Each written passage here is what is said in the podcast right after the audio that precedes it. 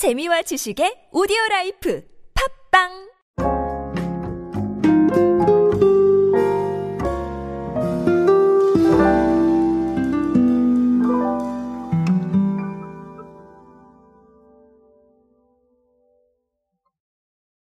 제가 quick commerce에 대한 이야기 굉장히 많이 드렸던 것 같습니다. 사실 quick commerce를 하실 수 있는 상황도 있고 아닐 수도 있지만 어쨌든간 그럼에도 불구하고 좀 직관적이고 어, 이런 형태의 상황들을 우리가 좀 봐야 되겠다라는 말씀을 드렸었는데요.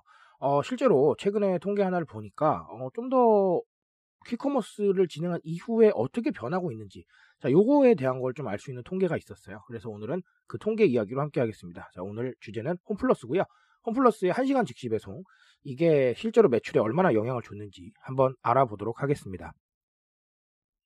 안녕하세요 여러분 노준영입니다. 디지털 마케팅에 도움되는 모든 트렌드 이야기 자 그리고 여러분들이 동시대를 살아가시면서 꼭 알고 계셔야 할 트렌드 이야기 제가 전해드리고 있습니다. 강연 및 마케팅 컨설팅 문의는 언제든 하단에 있는 이메일로 부탁드립니다. 자, 아, 연휴도 끝나고 왔고요. 자, 연휴 끝나고 왔으니까 또 트렌드 이야기 본격적으로 시작을 해봐야 되겠죠.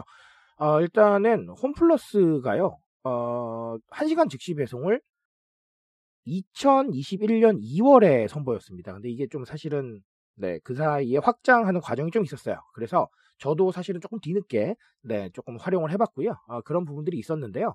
어, 2021년 3분기 기준으로 했을 때 매출 신장률과 신규 이용자 수가 네 동기 대비 전년이겠죠? 각각 90%와 175% 정도 상승을 했다라는 통계가 있습니다.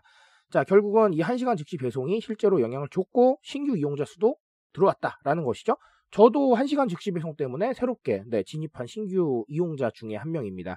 자, 이런 상황이다 보니까 어, 조금 좀 확장을 했어요. 어디랑 확장을 했냐면 네이버하고 손을 잡았습니다. 그래서 어, 네이버에 공식 입점을 해서 어, 이용자들에게 직접 서비스를 제공을 하고 다양한 프로모션도 좀 제공을 하는 그런 상황인 것이죠.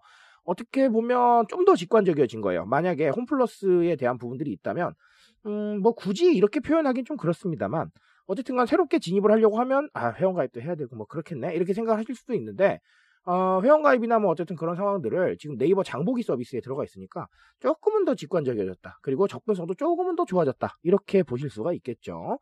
어쨌든간 제가 늘 말씀드리지만 이 퀵커머스는 실제로 이렇게 영향을 주고 있습니다. 사람들이 접근을 하고 있고 그리고 이런 걸 통해서 소비를 하고 있다라는 게 굉장히 중요한 포인트겠죠.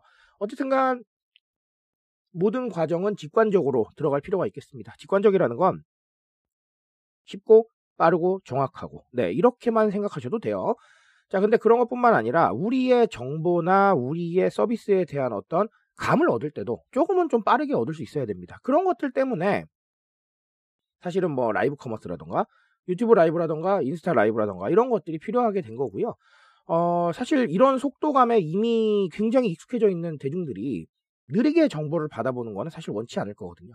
그렇기 때문에 어, 조금 더 좀 직관적인 상태로 맞춰줄 필요가 있습니다. 그런데 아까 제가 초기에 말씀을 드렸지만 quick commerce라는 게 쉬운 게 아니에요. 이게 좀 상당한 자본도 필요하고 네, 여러 가지 상황이 있기 때문에 무조건 quick commerce 하시라라고 제가 조언을 드리는 게 아니라요.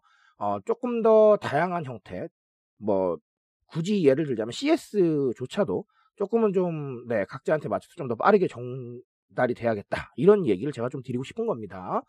자, 그리고 하나 더 조금 강조를 드리고 싶은 건 사실 퀵커머스가 근거리 소비 트렌드랑 많은 연관이 있어요.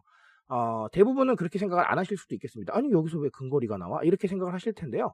어, 왜 그러냐면요. 근거리 소비 트렌드의 핵심은 크게 두 가지입니다. 첫 번째는 어, 결국은 그냥 가까운 곳에서 산다 이런 거고요. 두 번째는 가까운 곳에서 나의 취향을 발견을 하고 이런 것들이 또 있는데 이것과 맞물리는 게 뭐냐면 자 가까운 곳에 살 수 있고 그리고 나의 취향에 따른 소비가 이어지다 보니까 막 대량으로 구매를 잘 안 해요. 어, 실제로 가구 구성원도 점점 줄어드는 추세죠. 그러니까 쟁여둘 필요가 없어졌어요. 그러니까 각자 원하는 거를 필요할 때 그냥 구매를 하는 겁니다. 그러니까 그냥 가까운 곳에서 구매를 하는 거고요. 그리고 그냥 필요할 때 내 취향에 맞는 거, 네, 찾으면 되니까 근거리에서 네, 내가 원하는 그냥 음식점이나 내가 원하는 점포를 찾는 거예요. 카페 분위기 이런 것들. 퀵커머스도 마찬가지죠. 퀵커머스에서 막 30만 원, 40만 원 사시는 분은 잘 없어요. 예. 그리고 너무 무거운 것들은 또 안 되거든요. 그렇죠? 그러니까 결론적으로는 내가 꼭 필요한 것만 그때그때 사는 이런 근거리 소비 트렌드와도 연관이 있다는 겁니다. 즉 이런 얘기 들어보시면 어, 딱 감이 오실 텐데 앞으로도 이런 소비 형태 더 많아지겠죠. 가구 구성원 변화도 있고 그러니까 그렇죠. 자 그렇기 때문에 이걸 좀 신경을 쓰셔야 된다는 겁니다. 무슨 말인지 아시겠죠? 그래서 아까부터 제가 계속해서 세 번째 강조를 드리는데 다 quick commerce 하시라 이런 뜻이 아니라 이 quick commerce가 상징하고 있는 소비의 변화를 좀 캐치를 하셔야겠다. 아, 이런 얘기를 드리고 싶습니다. 그래서 오늘 이야기 준비했고요. 저는 오늘 여기까지 말씀드리겠습니다. 트렌드에 대한 이야기는 제가 책임지고 있습니다. 그 책임감에서 열심히 뛰고 있으니까요.